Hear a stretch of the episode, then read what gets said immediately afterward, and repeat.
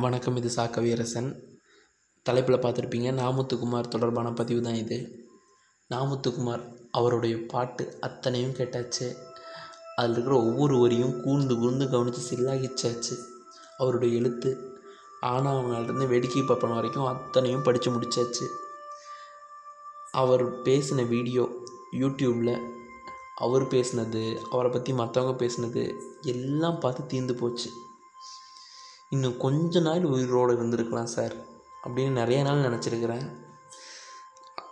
அவருடைய கவிதையை தான் இப்போ ஒன்று வாசிக்க போகிறேன் இந்த கவிதையை கேட்டுட்டு அவருடைய மற்ற புத்தகங்களை படிக்கிறதுக்கு ஒரு தூண்டுதலாக இருக்கும்னு எண்ணத்தில் தான் இந்த பதிவு.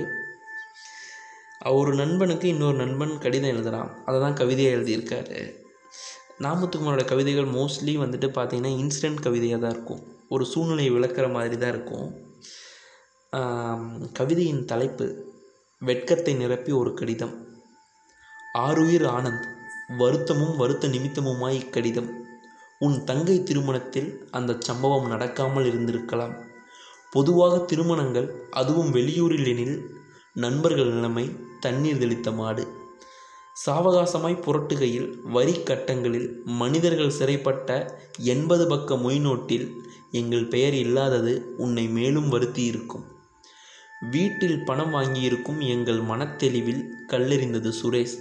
நாம் வேலையாக செய்கிறோம் ஸ்டூடெண்ட்ஸ் தானே. ஆகையால் தண்ணி அடித்தோம்.